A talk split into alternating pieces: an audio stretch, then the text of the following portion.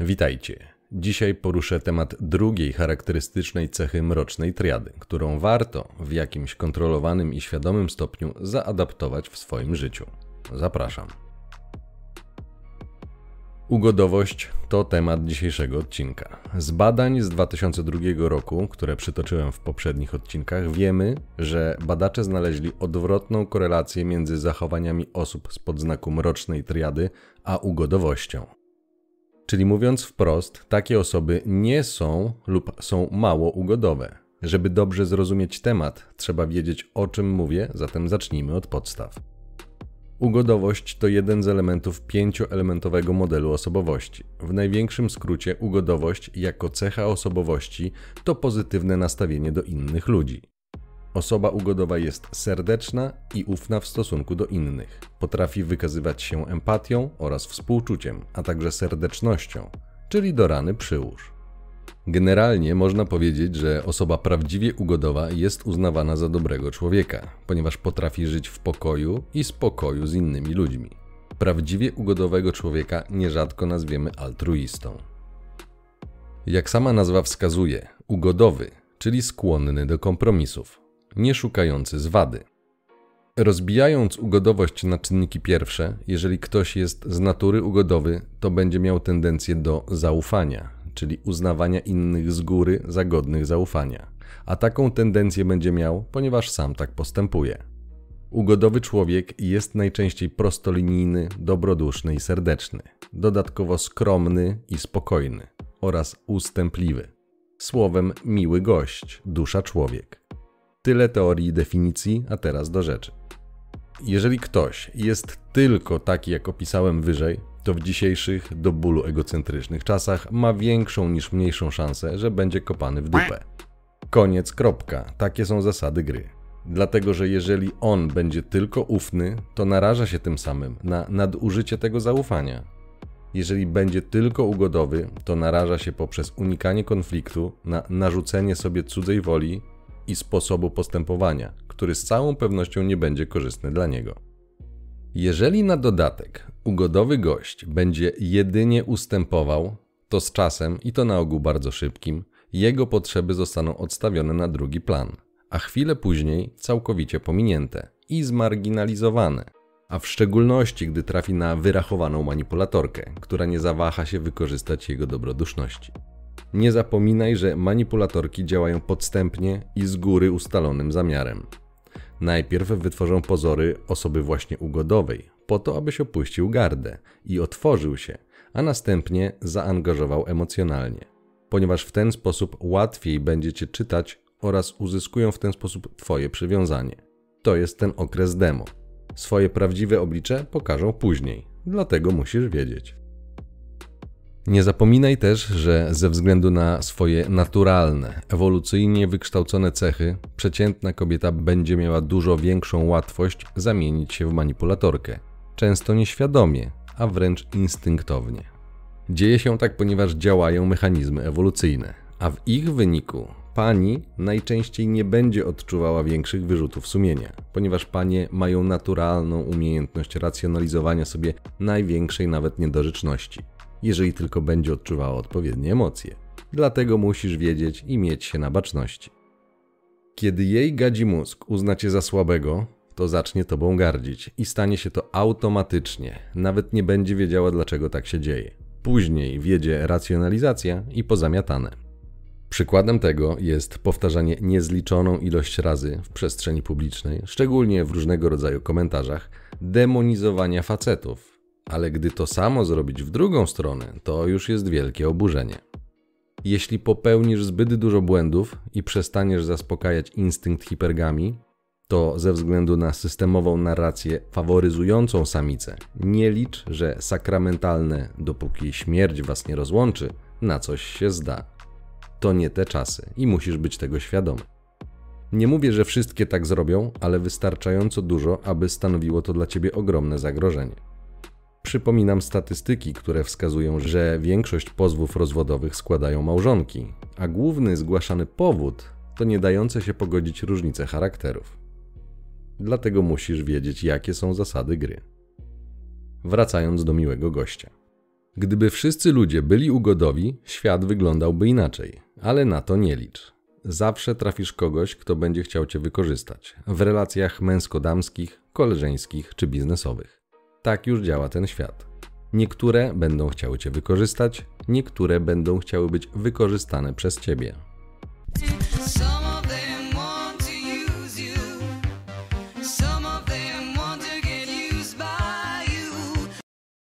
Jeżeli jesteś facetem tylko miłym, tylko dobrym, tylko empatycznym, tylko życzliwym, tylko ugodowym i ustępliwym o miękkim sercu, to jesteś skazany na porażkę z kobietami.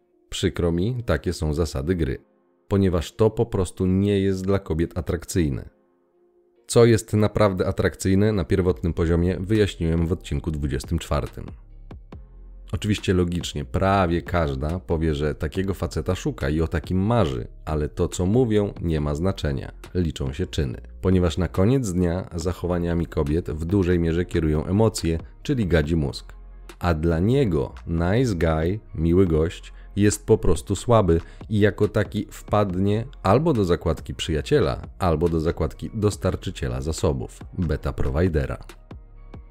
Jeżeli kiedykolwiek usłyszysz od pani, że jesteś miłym facetem, to bardzo, ale bardzo zły znak, ponieważ oznacza, że nie budzisz w niej żadnego pożądania, a samo stwierdzenie jest niczym więcej jak kurtuazyjnym opowiedzeniem bajki o wężu. Jesteś miłym facetem. W kobiecym języku oznacza, że jesteś słaby i nie kręcisz jej. Ale nie wypada powiedzieć tego wprost, więc jest to ubierane w takie słowa. Aby się o tym przekonać, możesz wykonać pewien eksperyment. Jeżeli kiedyś będziesz miał sytuację, że jakaś kobieta będzie się pytała ciebie o to, co myślisz, na przykład o jej koleżance, to najczęściej będzie badanie gruntu.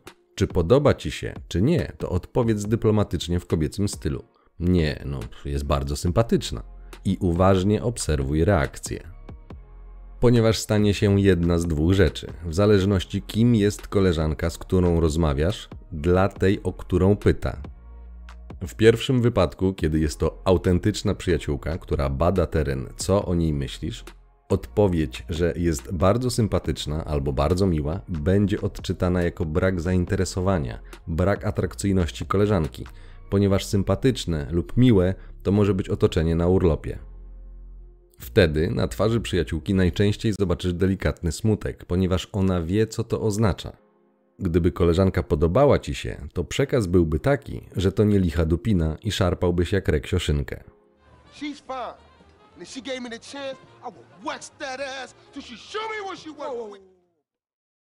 Ewentualnie będzie chciała poznać więcej szczegółów, dlaczego ci się nie podoba. A gdy powiesz, co jest z twojego punktu widzenia nie tak, będzie starała się przekonać cię, że jednak jest fajna i ładna. Włączy się solidarność jejników i może nawet obrazić się na ciebie za odrzucenie jej przyjaciółki. Druga opcja, kiedy kobieta pyta cię o opinię na temat innej kobiety, jest wtedy, kiedy ta, o którą pyta, jest jej konkurencją. Wtedy, kiedy powiesz, że jest bardzo sympatyczna, na jej twarzy zobaczysz uśmiech i satysfakcję.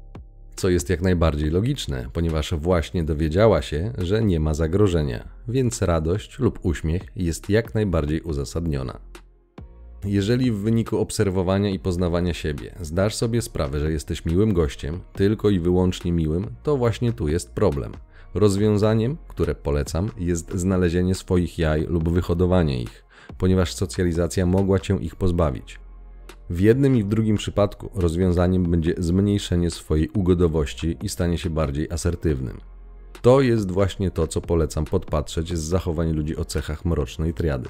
Czyli wziąć dla siebie to, co dobre, ponieważ naprawdę nie ma nic złego w tak zwanym zdrowym egoizmie, czyli w dbaniu o siebie i swoje interesy. A czym różni się zdrowy egoizm od chorobliwego?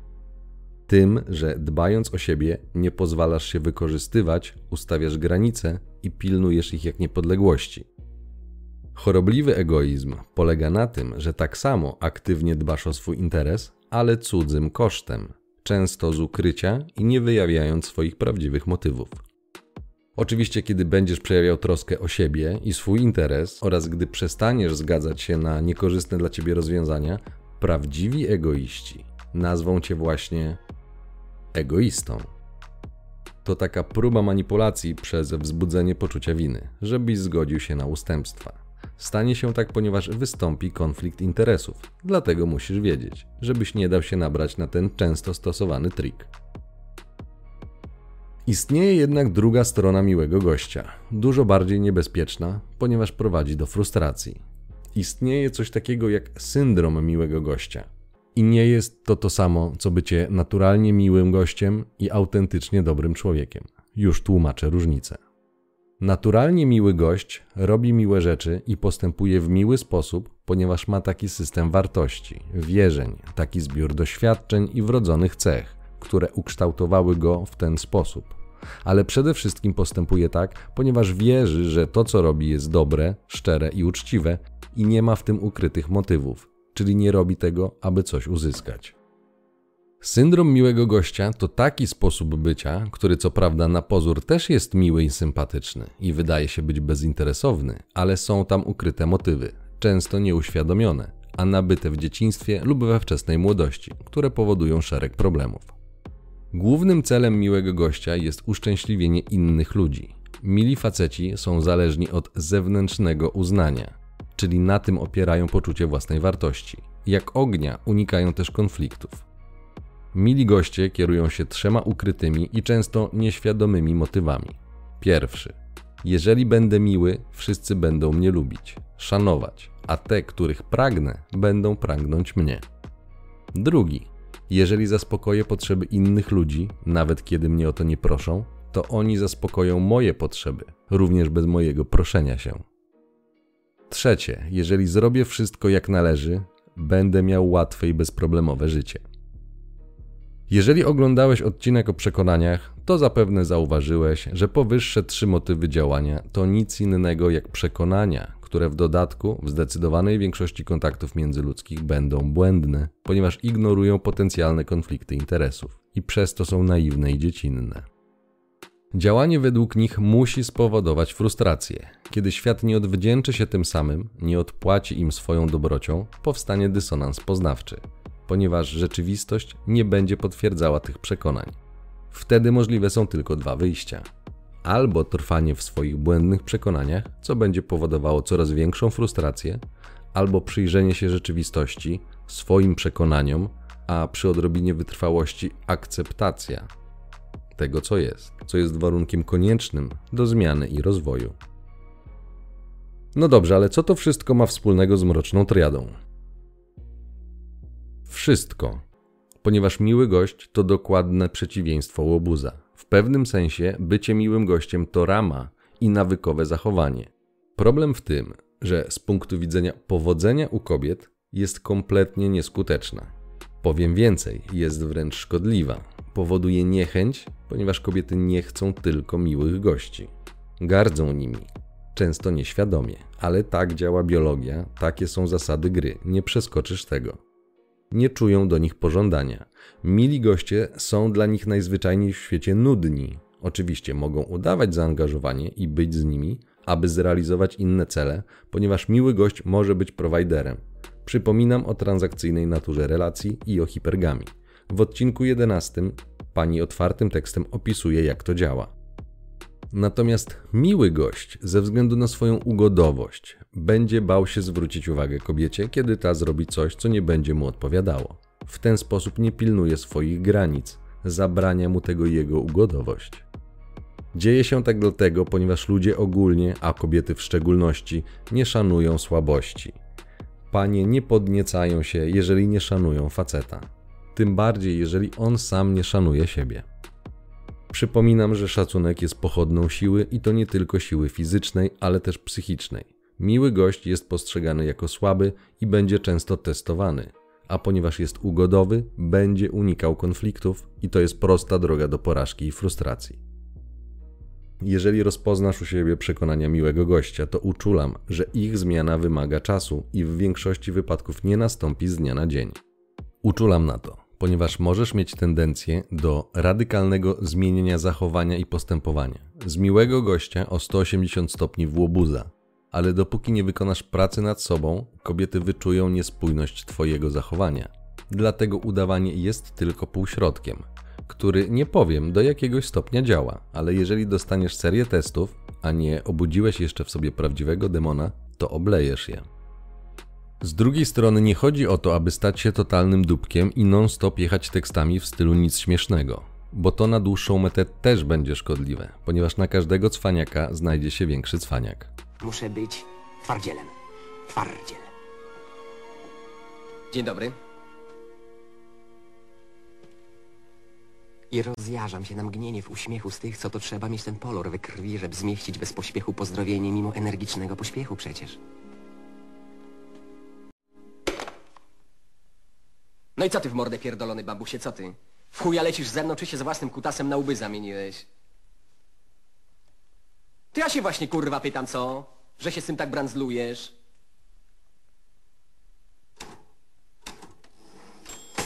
Więc i załatw to dzisiaj, nie jutro. I nie jeb się z tym tyle, bo się pochlastać można. No cześć i trzymaj się ramy, to się nie posramy. Do it, bo inaczej urwę ci ryja. Następną sprawą, na którą chcę zwrócić Twoją uwagę, jest to, że prawdopodobnie podczas zmiany z ugodowego gościa na takiego, który zaczyna stawiać swoje granice, spotkasz się z oporem Twojego otoczenia. Dlatego, że znajomi, a nawet rodzina, prawdopodobnie przyzwyczaili się już do Twojego spolegliwego sposobu bycia. I Twoja zmiana będzie dla nich niebezpieczna, ponieważ nie będą już mogli czerpać z siebie korzyści za darmo. W procesie zmiany, wcześniej czy później, zaczniesz mówić o swoich potrzebach i zaczniesz żądać ich realizacji. No i pojawi się problem, ponieważ spełnienie przez Twoich znajomych, Twoich próśb, często spotka się z niezadowoleniem, a nawet krytyką, dlatego że to będzie wymagało od nich jakiegoś rodzaju zaangażowania, a może i poświęcenia. To kosztuje i niekoniecznie mam na myśli pieniądze, ale na przykład czas, energię, do darmowego ludzie przyzwyczajają się szybko i traktują to jako oczywistość. Następnie zabranie tego darmowego traktowane jest jako strata, a ludzie nie lubią tracić, ponieważ jest to odbierane jako zagrożenie, więc spotkasz się z oporem. Gdy usłyszysz od ludzi, których znasz, że zmieniłeś się, że kiedyś byłeś inny, ale w domyśle lepszy i zmieniłeś się na gorsze, to oznacza, że prawdopodobnie stałeś się bardziej asertywny, czyli mniej ugodowy i już nie jest tak łatwo naciągnąć cię na darmowe przysługi. Nie zdziw się, jeżeli wiele osób, które uważałeś za swoich przyjaciół, odpadnie od ciebie.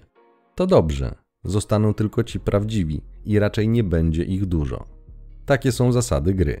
Lepiej mieć jednego prawdziwego przyjaciela niż setkę udawanych. Nie jesteś zupą pomidorową, nie każdy musi cię lubić, a twoje potrzeby też są ważne i masz prawo do ich realizacji. To, czego nauczyłem się podczas mojego rozwodu z byciem dobrym facetem, jest następujące. W praktyce przez większość czasu możesz być miłym facetem, ale przyjdą takie momenty, jak na przykład shit testy, że będziesz musiał pokazać jaja, że będziesz musiał pilnować swoich granic, nawet jeżeli będzie to groziło konfliktem. Nie możesz się wtedy bać lub musisz działać mimo strachu, ponieważ bezczynność i bierność wynikająca ze strachu będzie odczytana jako słabość i rozzuchwala nieprzyjaciela. Praktyka relacyjna pokazuje mi, że w zależności od temperamentu kobiety możesz ustąpić między 70 a 90% przypadków, bez szkody dla Twojego szacunku i pozycji w relacji. Ale gdy wystąpi konflikt interesów, nigdy, przenigdy nie możesz pozwolić sobie na uległość i zamknięcie jaj w słoiku, bo przegrasz. Wtedy stracisz szacunek i jeden kamyczek rozpęta lawinę, której zatrzymanie będzie wymagało dużo więcej energii i czasu, więc lepiej zapobiegać niż później naprawiać. Jeżeli nie zgadzasz się na decyzje, które są niekorzystne dla ciebie, to partnerka ma tylko dwa wyjścia. Pierwsze, rozpocząć negocjacje w celu znalezienia kompromisu, albo odejść, ale to wiąże się z kosztami i wracamy do teorii gier i macierzy wypłaty. Toksyczne, uszkodzone kobiety będą natomiast usilnie próbowały zmanipulować cię, abyś na powrót stał się potulnym misiem i przystał na ich żądania.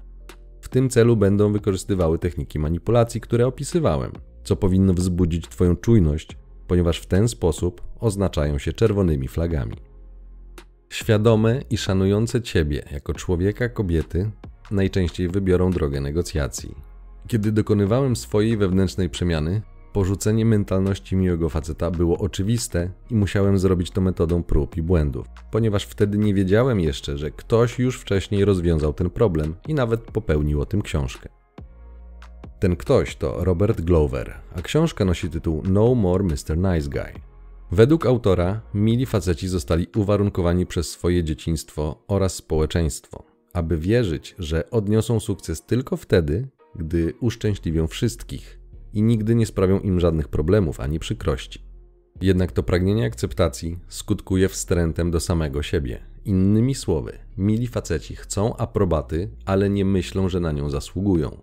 Powoduje to wewnętrzną frustrację, ponieważ mili faceci nigdy nie próbują uzyskać tego, czego naprawdę chcą w życiu. Ponadto pragnienie miłego faceta, aby uzyskać aprobatę od wszystkich, zwłaszcza od kobiet, często powoduje, że zachowują się w niemiły sposób. Obejmuje to nieuczciwość wobec innych, ale też samego siebie, pasywno-agresywne zachowanie i nieautentyczność. Książka jest krótka, około 150 stron. Jeżeli trochę się postarasz, znajdziesz ją w sieci. Ponadto zawiera pewne ćwiczenia i zadania, które mimo, że na pierwszy rzut oka mogą wydawać się proste, a nawet infantylne, to jednak możliwe, że odkryją nieuświadomione przyczyny bycia tylko miłym facetem, o których musisz wiedzieć, ponieważ to poprawi jakość Twojego życia i relacji. Nie oczekuj, że z dnia na dzień zmienisz się w kasanowe. Mówię tylko, że zmiana jest możliwa i warto zainteresować się tym aspektem. Gdy to zrobisz, zauważysz różnicę. Czy jeśli przestaniesz być tylko miłym gościem, to przestaniesz być odrzucany? Absolutnie nie, ale przestaniesz się tym przejmować. Kiedy przestaniesz być miłym gościem, przestaniesz trafiać do friendzone. Nie dlatego, że nie będziesz tam klasyfikowany, ale dlatego, że nie będziesz się na to godził. Przestaniesz się tego bać, a dzięki temu będziesz mógł wymagać od życia. Wcześniejsze, niezdrowe przekonania będą cię w tym blokowały. Konflikt jest naturalną cechą męskiej egzystencji. Życie nie jest tylko bezpieczne i to, że ty będziesz tylko miły, nie oznacza, że świat będzie tylko miły dla ciebie. Dlatego zachęcam do poznania siebie, ponieważ jeżeli przestaniesz być tylko miłym gościem, bardzo poważnie zredukujesz swój białorycerski potencjał. No chyba, że masz świadomie życzenie, aby nim być. Wtedy okej. Wyobraź sobie, że obiekt Twoich westchnień to wojownicza kobieta, na przykład Amazonka. Teraz postaw się na jej miejscu. Kogo Amazonka wolałaby dosiadać? Ogiera pełnej krwi, czy jakiegoś wałacha? Tylko miły gość jest jak wałach, spokojny i bez możliwości budzenia emocji. Zachęcam, naucz się nie być tylko miłym gościem. Będziesz mógł nim być przez większą część czasu, ale gdy przyjdzie ten moment, będziesz mógł użyć tej umiejętności. Ciąg dalszy nastąpi.